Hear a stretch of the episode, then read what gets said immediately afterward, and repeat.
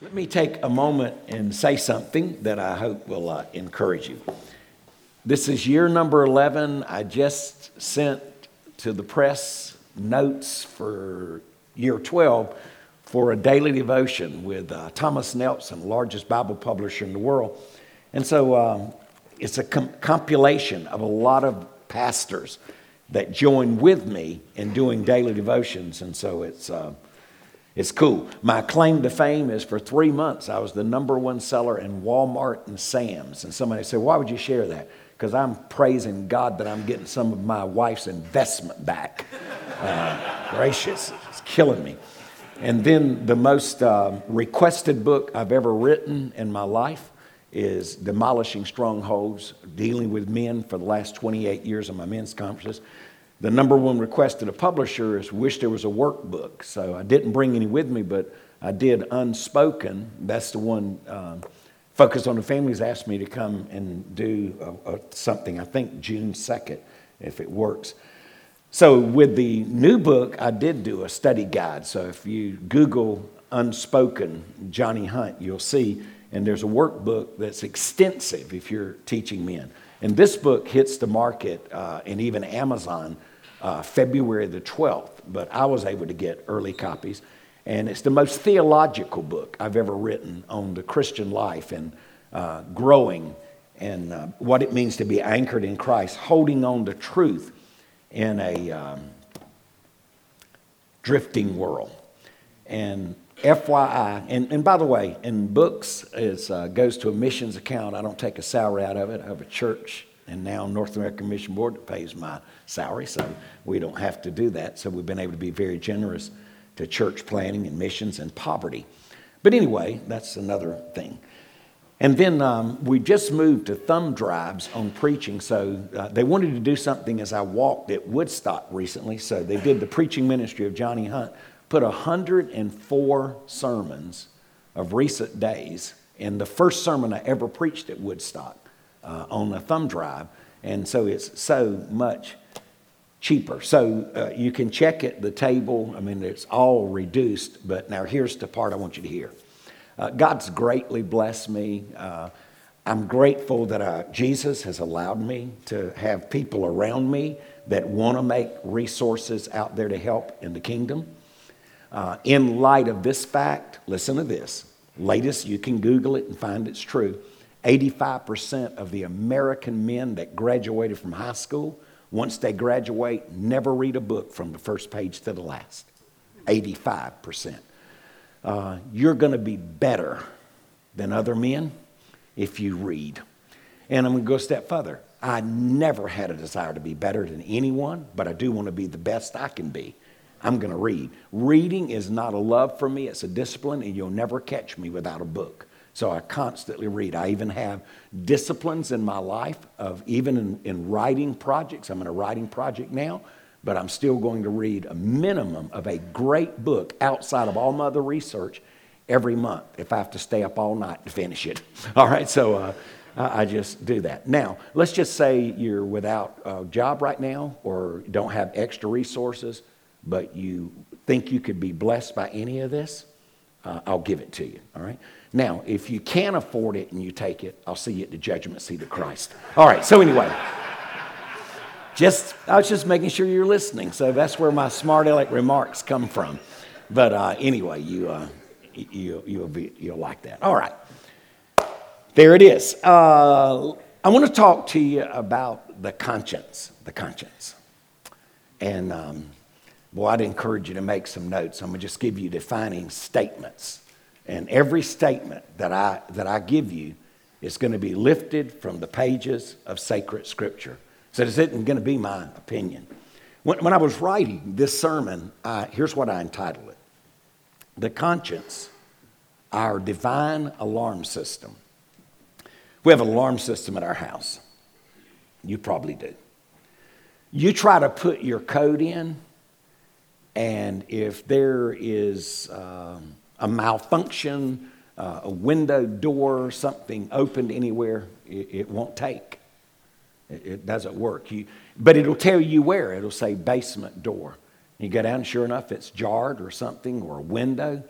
and you've got to adjust that. And then you can set your alarm. May even have to call your security people to come and fix it. Sort of the same thing happens in our life. We, there's times that our conscience will tell us that um, something's not right. So I'm going to show you uh, biblically, theologically, from the uh, writings of the New Testament and even the original language, just simply to give the definition. And I'm even going to take you to old Noah Webster. And uh, Webster was a professing Christian, and show you what he says about the conscience. So in these first few words that I'm going to share, it's going to be the groundwork and the foundation upon which I build for you to have a better understanding of the conscience. And so with that being said, Webster defined the word conscience, which is a Latin word, an awareness of right and wrong, this is so good, with a compulsion to do right. Here's what he believes. He believes that God has sovereignly placed within the human, and I'm going to go a step further. Somebody wrote me recently and said, do you believe the conscience is just like part of the mind, something God instilled, think it's part of the soul? Well, I will tell you this. I believe people in hell have a conscience. I know that in hell we have a record in Luke sixteen that Abraham said to a man that died and went to hell, son, remember thou in thy lifetime. And so in his, he was consciously aware of something he would have known. And even then he went into detail to tell him, to remind him of what he had done. Randy Alcorn said, five seconds after you die, you'll know exactly how you should have lived. It's a strong word. So an awareness of right and wrong with the compulsion to do right.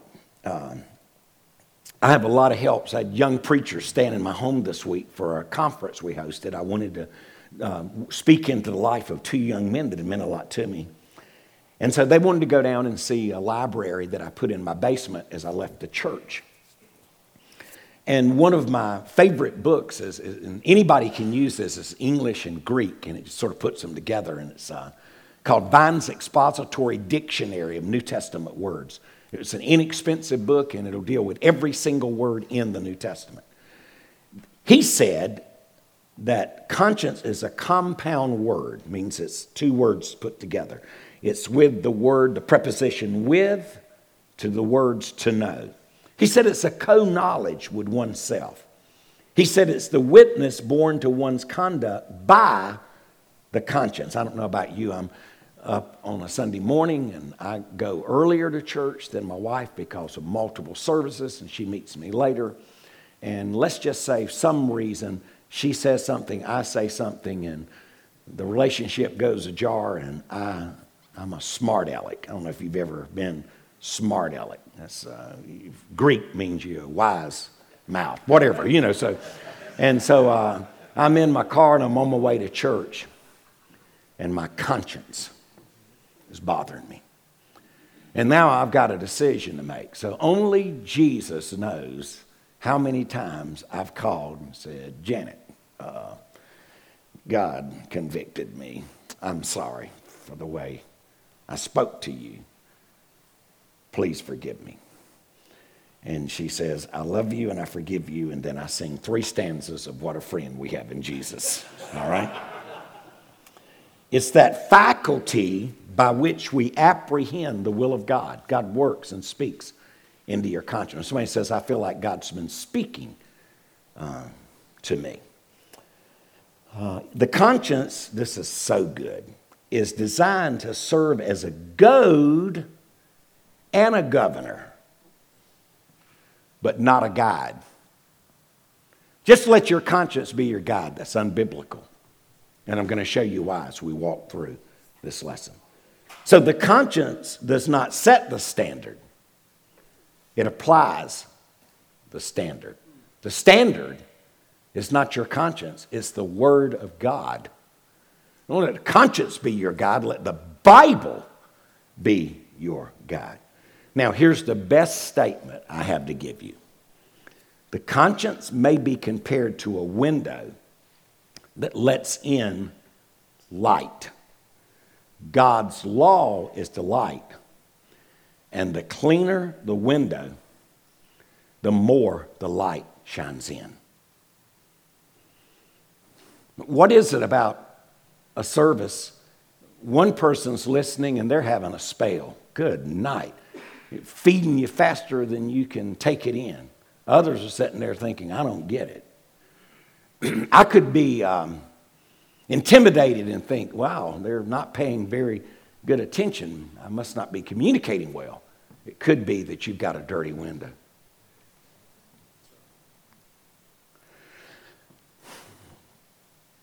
I've finished church and I get a call later in the afternoon and somebody says, hey, I just thought you want to know, I went by Longhorn for lunch today and, boy, I saw this family sitting across the way and I thought, you know, they, I don't think I've seen them at church in a long time. And so they go over and say, hey, good to see you. Oh, oh by the way, are you are you even still attending Woodstock? No, we, we don't go there anymore. Where are you going now? Oh, we're visiting around. And by the way, I can translate that for you. Um, Well, man, we wish you'd come back. No, no, I doubt I'm going to go back. I don't know. That uh, pastor just don't feed me. Uh, I have a Greek word I like to use there. Hogwash. If you don't know Greek, maybe Hebrew. Baloney. I'm, I'll tell you, I feel like God's given me as much to say. Somebody asked me the other day, I was teaching, preaching on one of our seminary campuses, and they said on the average Sunday, how long did it Just say last week, how long did it take you to prepare your sermon? And I said, forty-three years. I took everything I've learned, everything I've studied, all the research I've ever done. I bring it to the table every time. So um, it may not connect at the same level, but I'll guarantee you this, I'm not boring. I'm serious. I'm, I'm somebody said, you, you're crazy. You know, somebody, one guy last night told me, he said, you remind me of Bonnie, Barney Fife. I've never heard that before. Never. I thought, okay, I'll take it. And I can't wait to tell my wife. I, lo- I love it. I really do. And I receive it, whatever that means. So I told him, I said, well, if you'll give me one more session, I'll nip it in the bud, brother. So... Uh, So, so my conscience is a governor or a guide. Uh, a governor, a governor slows you down, right? You've been in a golf cart lately? I can drive a golf cart a lot better than I can drive a ball. And you speed up and then that governor kicks in. You moved lately and rented a truck. You're smoking. You finally get a heel and you're going to make up some time until the governor kicks in. God has placed a supernatural governor in our life. There's times we think about doing something. Get angry at somebody, and you think, and you're later thinking, boy, thank God I didn't say it, because words can't be retrieved, and deeds can't be undone. And goad is a New Testament word. In Acts chapter nine, when the Holy Spirit was dealing with Paul, the word for convict there, and this is what convict means, it means God goads you. What does it mean to be goaded? It's a long wooden stick, and on the end is this metal tip. And a farmer used it with his ox. And if the ox wasn't moving, he goaded him. And there are times we come to church and we might be uncomfortable because God, the Holy Spirit, takes the man of God and the Word of God and goads you. The fella says, I'm not going back to hear him again. Well, why not? I don't know. Every time I go hear him, I feel guilty. You are.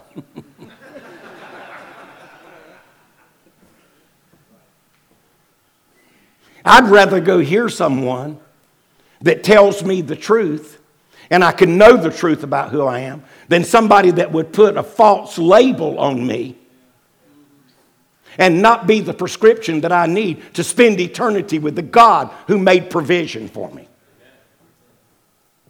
The fellow said, I just, I feel like his ministry is, it is sort of condemning.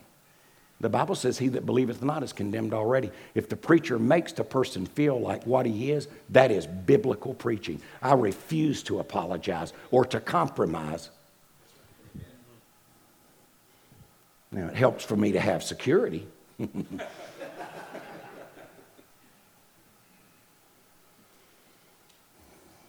Vines goes on to distinguish the conscience and define it as that process of thought which distinguishes what is considered morally good or bad, commending the good, condemning the bad, and so prompting to do the former and avoid the latter. So God has placed something in me.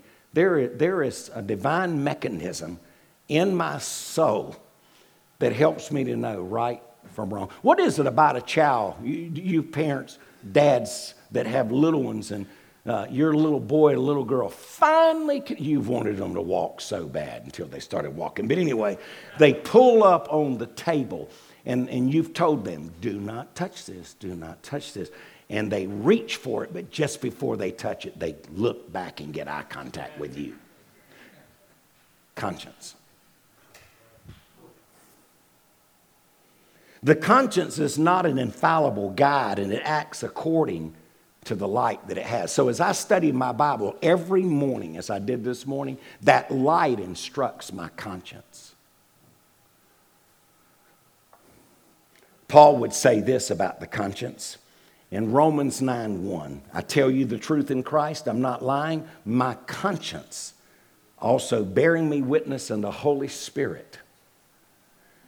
And in Romans eight sixteen, the Bible says, the Spirit of God bears witness with my spirit that I'm a child of God. So the conscience of God coincides with the Spirit of God in man. So one last statement, I dive in. The conscience is a God-implanted knowledge of right and wrong within our hearts. So what I'm going to do is I'm going to take the words that the Bible uses to define the conscience and talk briefly about each. Number one, and this is the one I want. I want a good conscience. So let's talk about the good conscience. Acts twenty-four sixteen. This being so, I myself also always strive to have a conscience without offense toward God and man. And this is where you got to be careful in my Christian witness. Somebody says, I don't care what people think about me. God knows. That's unbiblical.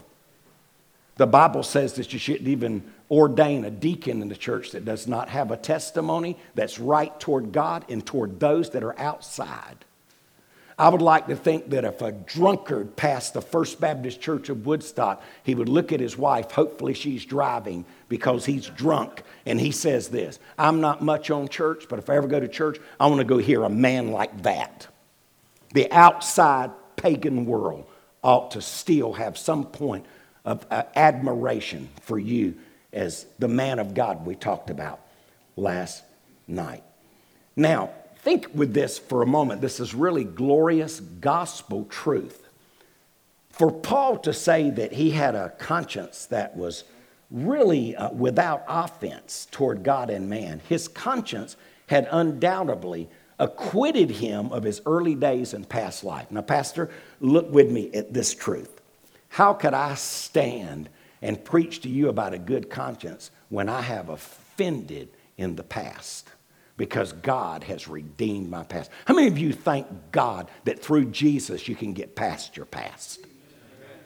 Hey, aren't you glad that the windshield is bigger than the rearview mirror?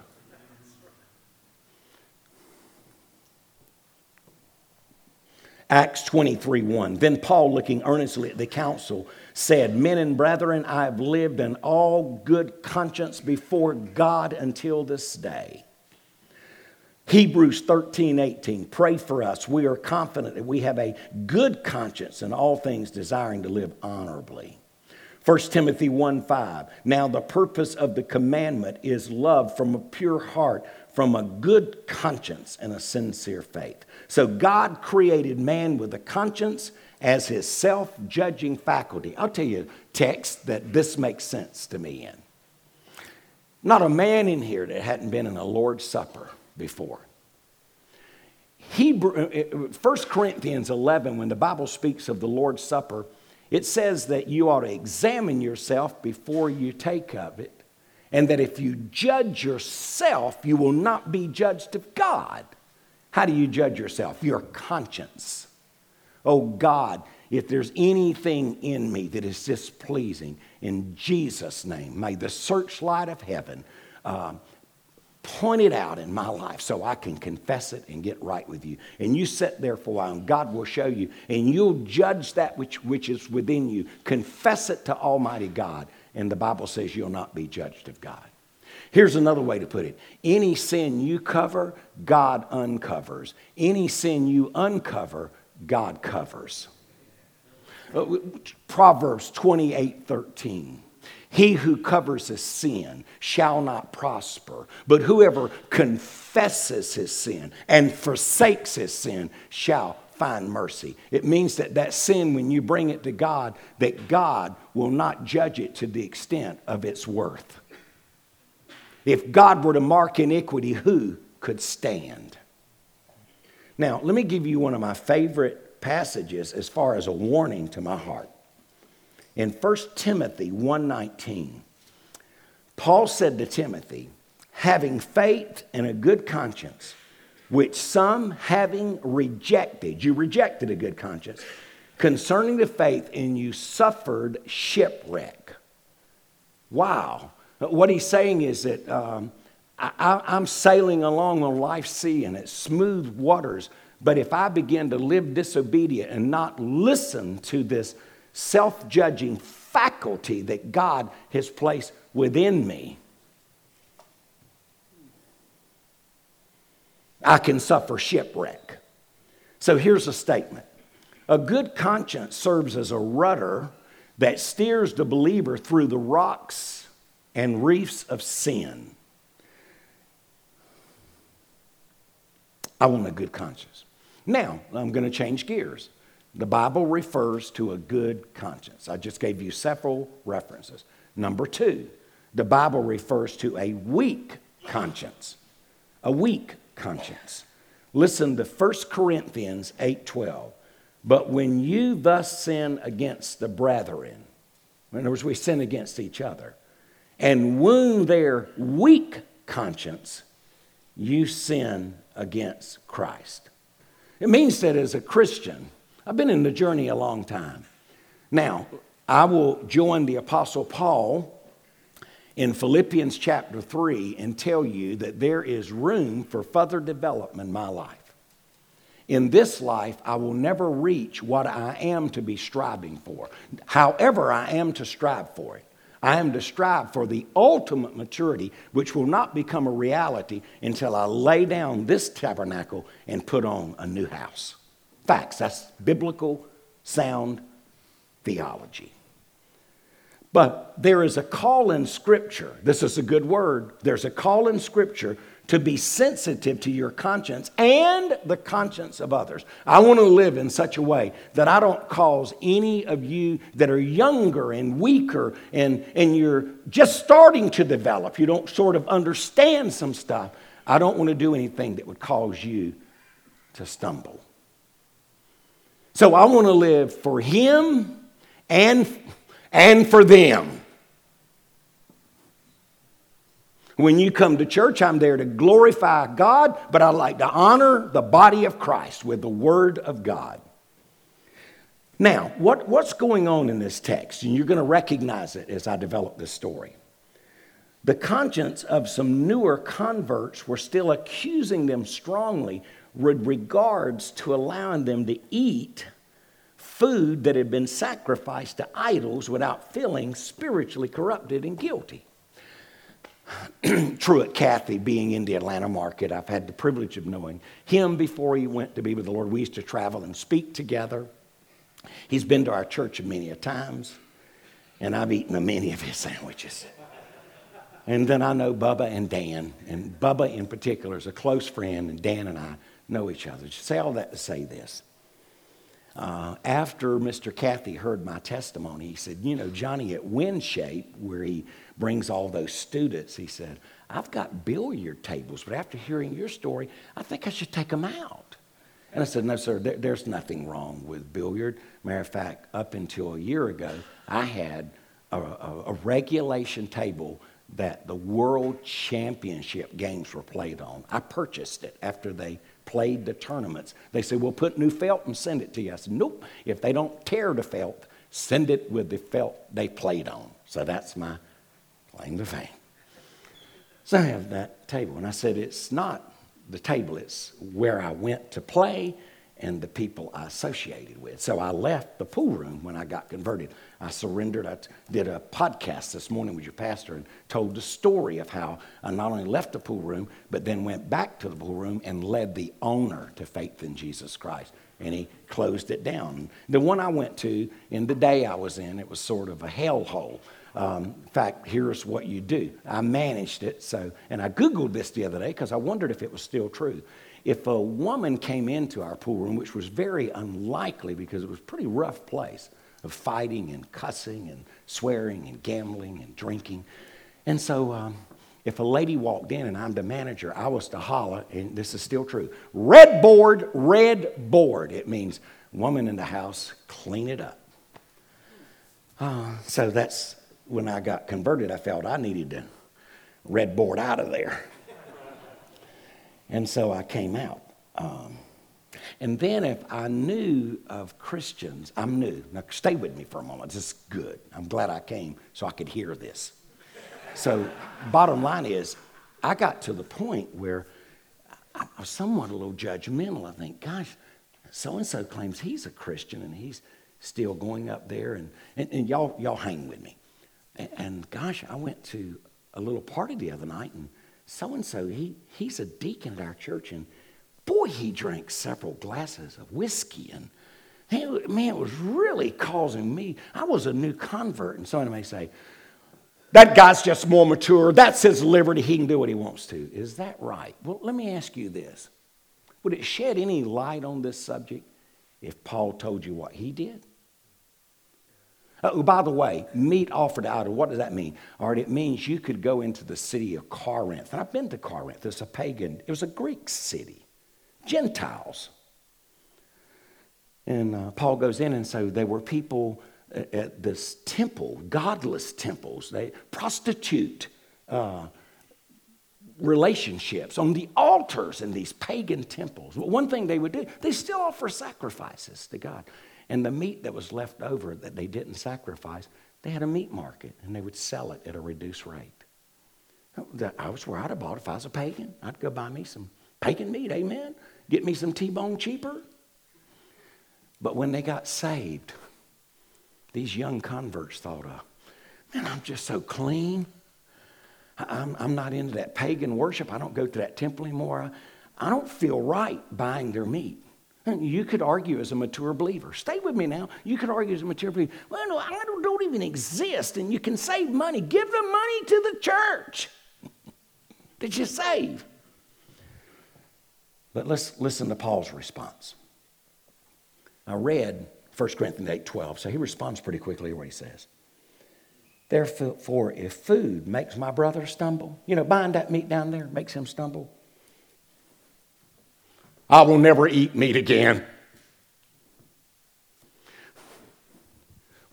Where are the spirit-filled men of God that live not only to the honor of Jesus, but to help the body of Christ and to live as a biblical example that lives high Jesus, a life of integrity and character that's not questionable?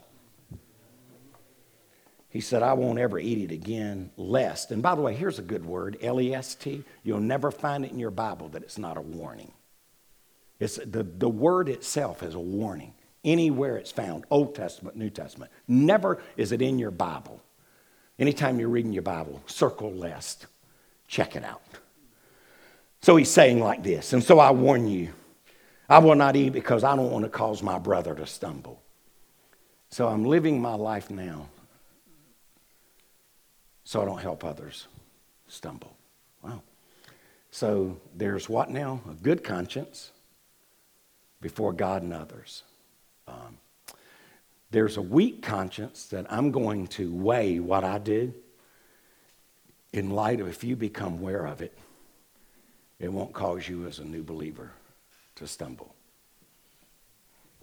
Number three, a convicting conscience. That's an interesting word. You, what, you, wait a minute, you mean God can convict me and my conscience? What the Bible says. Listen to John eight nine. And let me tell you what I like about these stories.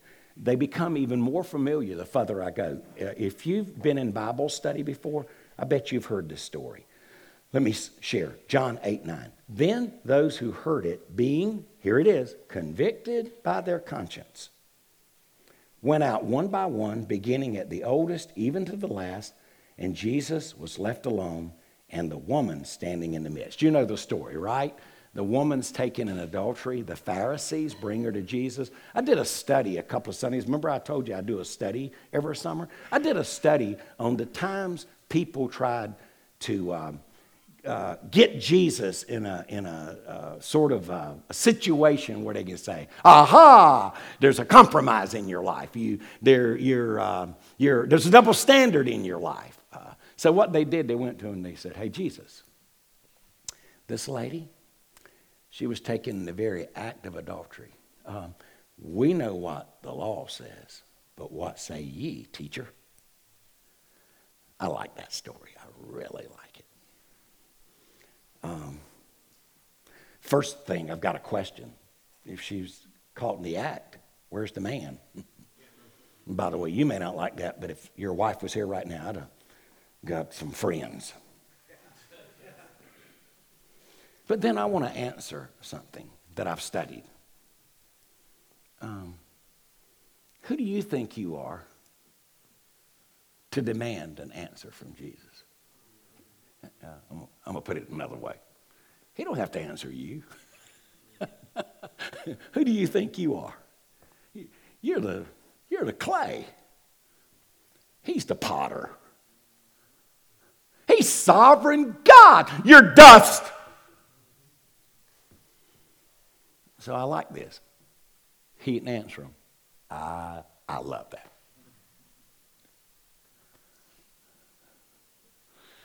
I, uh, you, that doesn't happen up here in Iowa, but down in Georgia where I'm from, I got some men think they tell me what to do. I mean, just right out rude. Like I'm walking in the prayer room to meet the deacons the other day. I can still see him. His name's David. He's a nice guy. Hey! I was hoping I'd run into you. Come here. I got a bone to pick with you. Well, I come out of the pool room. Uh, I'm not tough. Somebody says, you can't be too tough. You're not that big. Well, don't underestimate me. I'm wound tight. All right. So anyway, but bottom line is um, I looked at him and, and with cordial Christianity and kindness, I said, David, uh, maybe I've never told you, I don't pick bones before I preach. See me after the service, and went on into the prayer meeting. Someone said, oh, I'd be afraid to do that. And the, the repercussions, no repercussions, nothing can touch me save it's filtered through the grace of Jesus.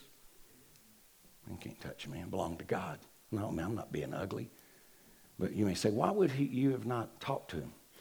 Because he'd have probably ticked me off. That's a Greek word. And uh, he'd have ticked me off. And I'm getting ready to preach the gospel to thousands. I'm on Kingdom Sat to sixty percent of the world's population. I preach four times a day, five days a week in Tehran. I would have been so much in the flesh. I would have preached and they'd say I was on fire, but it would have been a different kind of fire. So, and, and so what are you trying to say? I know me. So I wouldn't do it. Well, what did he say after the service? He didn't come see me. What's he said since then? He ain't been to see me. Must have not troubled him too much. Then again, could it have been? Just could it have been a ploy of the enemy? That's food for thought. So I just thought I said it. So when they said, um, which one? So so what? Listen to what Jesus did. The Bible says he knelt down and began to write in the sand. Now, I love this. People will come up and tell me, if you'd like to, I'll listen. I'll tell you what he wrote. Well, nobody knows. But I have a sanctified imagination, so I want to spec. I want to speculate. He looked up there and he thought, uh, "There's the head uh, honcho of the Pharisees. His name's uh, Jethro. Jethro. How about the woman you're flirting with? The thoughts you're having for the future." With her. The Bible says, beginning with the oldest, and by the way, that's where it ought to be, the elders, you begin to hear the rocks hit the ground, from the greatest to the least. And then the woman is sitting there, and Jesus said, uh, ma'am, by the way, he's the one that can ask the questions. Where are your accusers? There are none, Lord. Jesus. Hallelujah for Jesus. Neither do I condemn you. But don't just stop there. Go and quit this whoring around. Stop why they brought you here. And she left.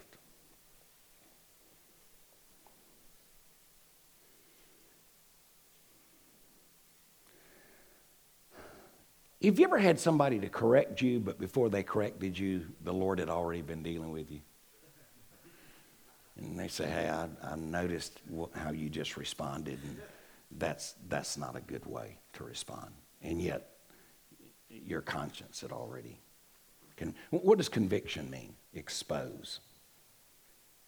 So that's what happens when your pastor, you bring a friend tomorrow, he preaches the gospel, the gospel... Uh, It's married to the Spirit of God and the Word of God. They always say the same thing, and they expose people's needs for Jesus. Then quickly, two more. Let me give them to you right quick. A defiled conscience, Titus one fifteen. So there's the good conscience. There's the weak conscience. There's a convicting conscience. But there's defiled conscience. To the pure, all things are pure, but to those who are defiled, it's an interesting word, and unbelieving, not, nothing is pure. But when their minds and conscience are defiled, they profess to know God, but in works they deny him, being abominable, disobedient, and disqualified to every work.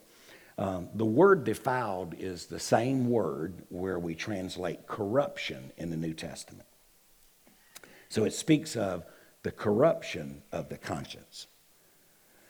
Is it possible to so sin against the probing of the conscience until it becomes defiled?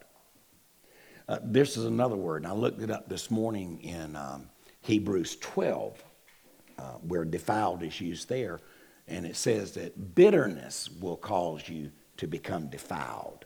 And so listen to this, my favorite translation, die, D Y E, die. Uh, now, remember I said that the conscience is like a window, and the Bible is light. And the cleaner the conscience, right, the greater the light can shine in. Adrian Rogers used to say to me, God will give you light. As you obey the light, God will increase the light. But if you reject the light, your life can become dark. So now here's a window through which to light. So you're coming to church tomorrow, and let's just say the pastor is, he's confessed up, he is filled with the Spirit of God, and he comes, I mean, the touch of God, the anointing of the Spirit of God, and he is forthright. I mean, the word is ringing true, but it's not having any effect over you. It's not that he's not proclaiming, it's not he's not transmitting, you're not receiving. It would be like in the old days, got to throw something at it for my buds. In the old days, it would be you've got a television, but you don't have any rabbit ears. So explain that to your son when you leave, please. Okay? That's like listening to the History Channel.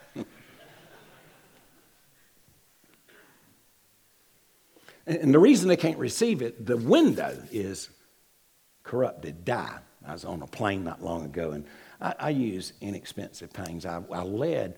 a jeweler to the Lord. He sells high-end watches and all kind of diamonds, and he high-end pins and not this. And he, he, he'll give me a really nice pin. I pray for him every day. God so used him. His name's Greg Mawson.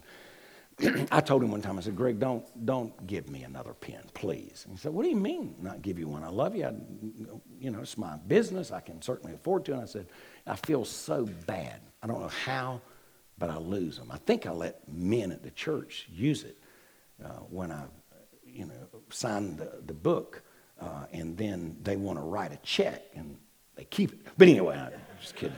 And um, so so what I do now, I just carry Uniballs. I just retriever. And they've gotten better, but in the early days, and I hardly ever have a pocket anymore, but I had a shirt with a pocket, and I was writing, so I had it in my pocket. And I didn't notice it, and uh, I'm on my way to preach, and I'm leaving after preach to come back, so it's the only clothes I have. And a lady comes, and she's the flight attendant, and she's serving us our beverage, and she said, "Oh, no." And I said, "What?" And I looked down, and the pen's still in my pocket, and the uh, altitude has, the pressure of the cabin has caused my pen to burst. Big black spot right there. I mean, it's wet as all get out. I take the pen out, and she drops it in her trash, and oh, my good night. She, "Don't you worry about it. Seltzer water, take it out." I said, "Really?" "I'll be right back." She came back with a cloth and some seltzer water. Sure enough, started scrubbing that thing, and it started getting lighter, and I kept scrubbing, and when I finished, this whole side of my shirt was gray.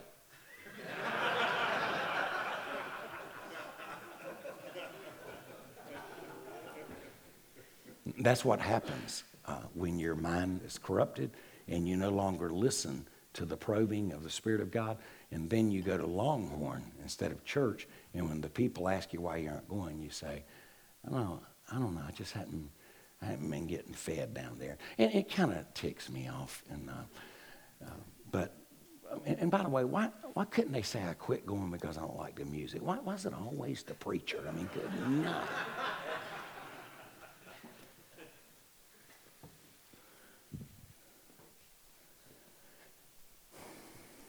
It leads to a major problem with being discerning. And so, so look at me for just a moment. Hey, Pastor Johnny, my son used to be active in church. My daughter was there every Sunday. She studied the Bible, went on mission trips, sang in the children's choir, and she's gone off to college. I don't know what we're going to do. She informed us the other day that she's going to marry her girlfriend. Pastor, how, how did she get there? The conscience. She went there, and she knew it was wrong, but she got under some liberal professor, and he's got a P H D from Cambridge, and he's got to be smarter than us. The Bible says in Psalms one nineteen that the Word of God will make you smarter than your teachers and smarter than your enemy. And you've got an enemy.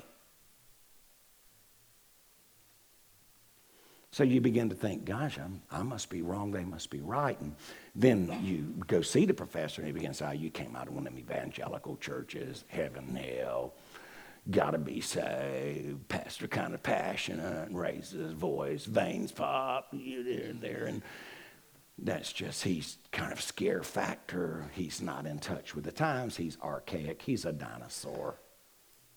And so we're just not in touch with the times. But that girl allowed her conscience to become corrupted. I, I don't, I know what y'all taught me. I don't agree with that anymore. Mm-hmm. But the Word of God didn't change. The Bible's not archaic. It's the eternal, listen to me, it's the eternal Word of God. He's exalted His Word above His name. Wow, that is a mouthful. So the standard is God's Word. One last, and then I'll wrap it up. Do our breakouts. Number five, a seared conscience. Now, we've got a good conscience, weak, convicted, defiled. We've allowed ours to get corrupted. We've sinned against the probing instead of what God's been showing us is wrong. And deep down inside, they know what's wrong, but uh, they decide to ignore the probing. Don't give up. Keep praying. Keep telling the truth. One family, since their daughter was going to marry her girlfriend, decided to leave our church, came to see me and said this, since you stand against homosexuality and marriage. And just for the record's sake, if you can go to johnny hunt dot com and find in this, but uh, I put out a website um, a f- few years ago, maybe three years ago, and, and just said to the general populace out there around the world, tell me what you wish I would biblically address, and I'm going to take the top three and research it and do it. Number one, number one, three years ago, what does the Bible say about homosexuality? Exegete, take us and keep us in the Word of God. And what does the Bible, and that, that part of that slash, and same-sex marriage. In other words, th- now stay with me. It's easier to preach it when the bi- people are asking you, please, man of God, is there a word from the Lord? That's what the Bible teaches in the Old Testament. They would go to the men of God, the prophets, and say, is there a word from God? So I spoke. Number two, number two, what does the Bible say about Christians drinking alcohol? I didn't come up with a list. Thousands of people came to the website. Number three, what does the Bible say about pornography? And so I entitled the series, Questions Answered.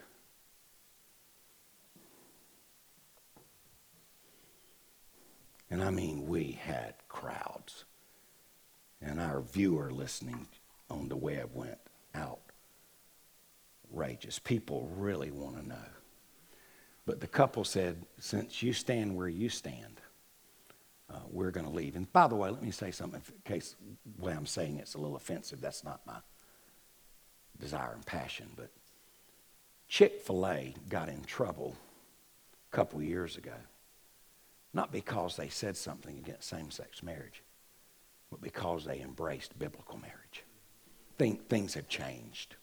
The culture has changed. You hadn't got to be against. You can be lambasted for what you're for. And I'm just going to side with God because we're not just talking about this life. Eternity. So here, and this is a stage when you have a corrupted conscience, you won't come back. And I told that family, I said, don't leave, because if she ever decides that she's wrong and wants to get right, you will you will be there on the right winning side. But if you compromise, and by the way, you can't, oh, this is good, you can find a church that will accommodate your belief. I, I'm going to go there. He never mentions drinking. Johnny Hunt said that if you don't tithe, you're a God robber. Well, I'm sorry, I didn't mean to come across like I said that. That's Malachi three ten. God said that. He preaches against divorce. God hates divorce. Doesn't mean God won't forgive you. It's not an unpardonable sin. But let's make it clear. Somebody says, well, you may offend the ones that are divorced. That isn't my intent. It's to keep those steady that are married. So you have to, I reason with what I'm going to say. So last of all, seared conscience. Seared, seared conscience. First Timothy four two, seared conscience.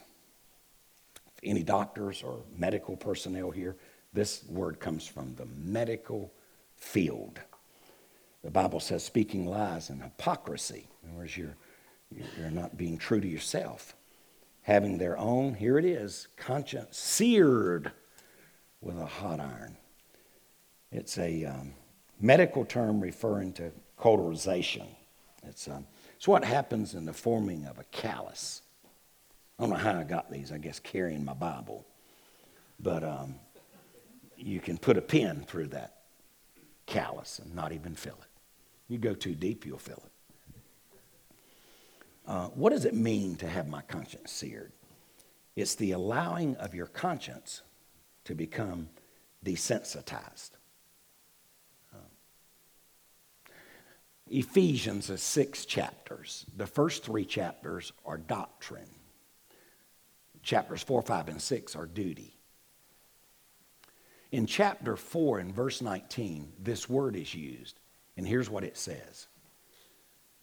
That in your Christian life, you study it on your own. Chapter four, verse nineteen. If you're not careful, listen to this. You can become past feeling. Past feeling. Here's the way you used to feel. You'd go to church and the Spirit of God moved. You couldn't sing He Touched Me or Great Is Thy Faithfulness without crying. Now, past feeling. It, it translates morally insensitive. How did they get there? Not minding a good conscience. What, what happened? They rejected a good conscience. Isn't that what the Bible says? And what happened? Shipwreck. Would, would you not call it a shipwreck if your darling daughter, and I'm not picking, most likely in a crowd of one hundred men, the, the, there's some homosexuality. There's others. I mean, I'm sensitive. I have ministries, for heaven's sake. I've got a ministry called Hope Quest to help people get free of all sorts of different addictions. So, so I'm not one that speaks with no concern. We invest hundreds of thousands of dollars to help the hurting every year at Woodstock. So as you continue, here it is, this is, and I'm wrapping it up. As you continue to sin and turn away from God, you become more apathetic about moral and spiritual things. Mom, I don't want to go to church with you. Honey, you grew up loving Pastor Johnny. Well, I, I just feel I've grown beyond him. I've, I've got a degree now from Oxford. He, he's an idiot. It speaks of losing our moral restraint. See, the Christian hope and strength is in the restraining influence of the Holy Spirit. So, repeated sinning hardens the conscience, and it becomes seared like scar tissue. The neglected and resisted conscience becomes more insensitive and eventually stops giving warning systems about wrongdoing. Mom, I got to be honest, when I first started sleeping with my roommate, it bothered me a lot. And I thought a lot about what y'all taught me. But Mama, I've been sleeping with her two years now, and I'll just be honest, it doesn't bother me at all. I feel like if it was wrong, I, I would be aware of it. You never have to wait for the Spirit of God to make known something's wrong when the Word of God has clearly delineated that it's not right. So uh, I, uh, I did a research and study on something, and uh, I'll use it to close with. Uh, almost everything I'm getting ready to share with you comes out of Mark six. I want to illustrate um, a conscience being good and ending seared. Right, let me ask you a question, and um, you, you just answer it in your heart.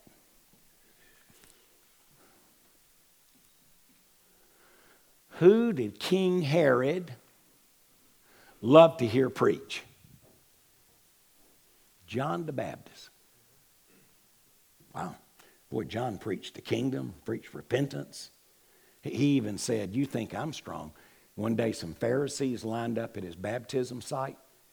He's baptized and he gets the guy to where he looks and sees those Pharisees and he said, "Hey, you claim you repented. Bring fruit that gives evidence of your repentance. You ain't changed. Get out of line."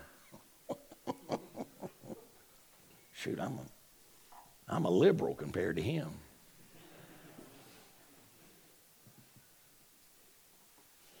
Then one day, uh, John shows up at the palace. Uh, hey, Herod, your, your wife, Herodias, she, she's not yours. She, she belongs to your brother, Philip. You're, you're living in sin. You need to give her back. Pride rises up. And can't tell me what to do. He throws him in jail. In jail. But uh, if you're John the Baptist, I'm not sure you worry when you're first thrown in jail. You know who his cousin is? Jesus is his cousin. He's there. Study your Bibles a day. Days turn into weeks, and weeks turn into months. He's still in prison. Can God's best become delusioned?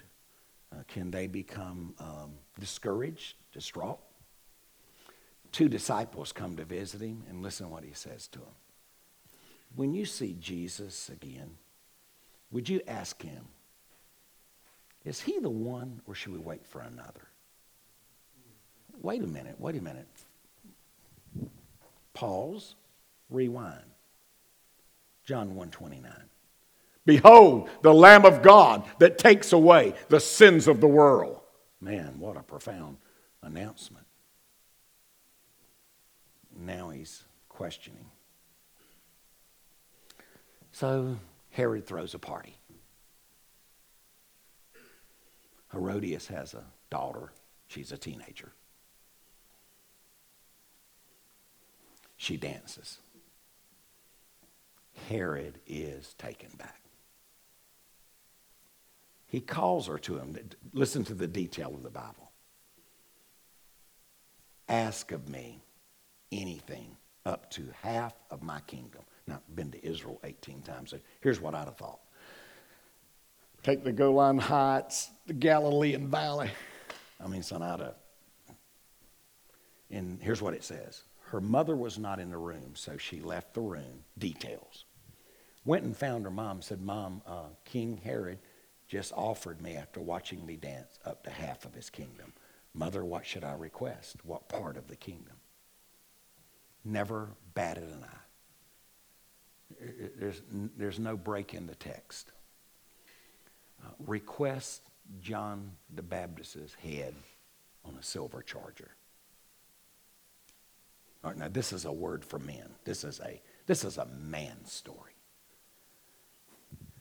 Herod was very sorrowful because he, he loved and respected John.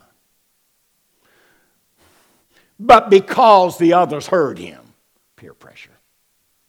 Others are watching. What will they say if I do the right thing? By the way, here's a good word. Takes a good man to change his mind.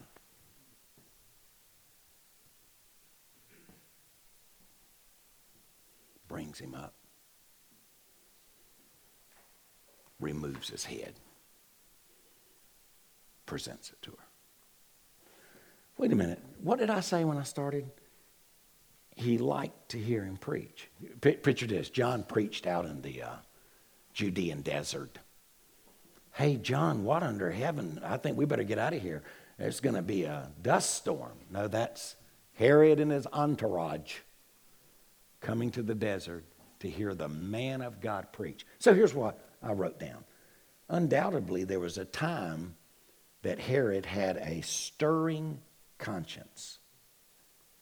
But when he put John in prison, he had a silenced conscience. And when he murdered him, he had a seared conscience. Jerry Vine said this, and this is it. There was a time in his life, if you'd have watched his heartbeat for the gospel, beep, beep. But as he started resisting it, beep, beep, and there came a day he straight-lined. Hey, let the Word of God be your guide, but as the Word of God instructs your conscience, listen to what the Word of God says to your conscience. Father, Jesus' name, thank you for a supernatural imposition of Almighty God in installing within my humanity a conscience. Forgive me for when I sin against the probing. I grieve and quench the Holy Spirit. Father, may I become more sensitive today than ever to your probing, for Christ's sake.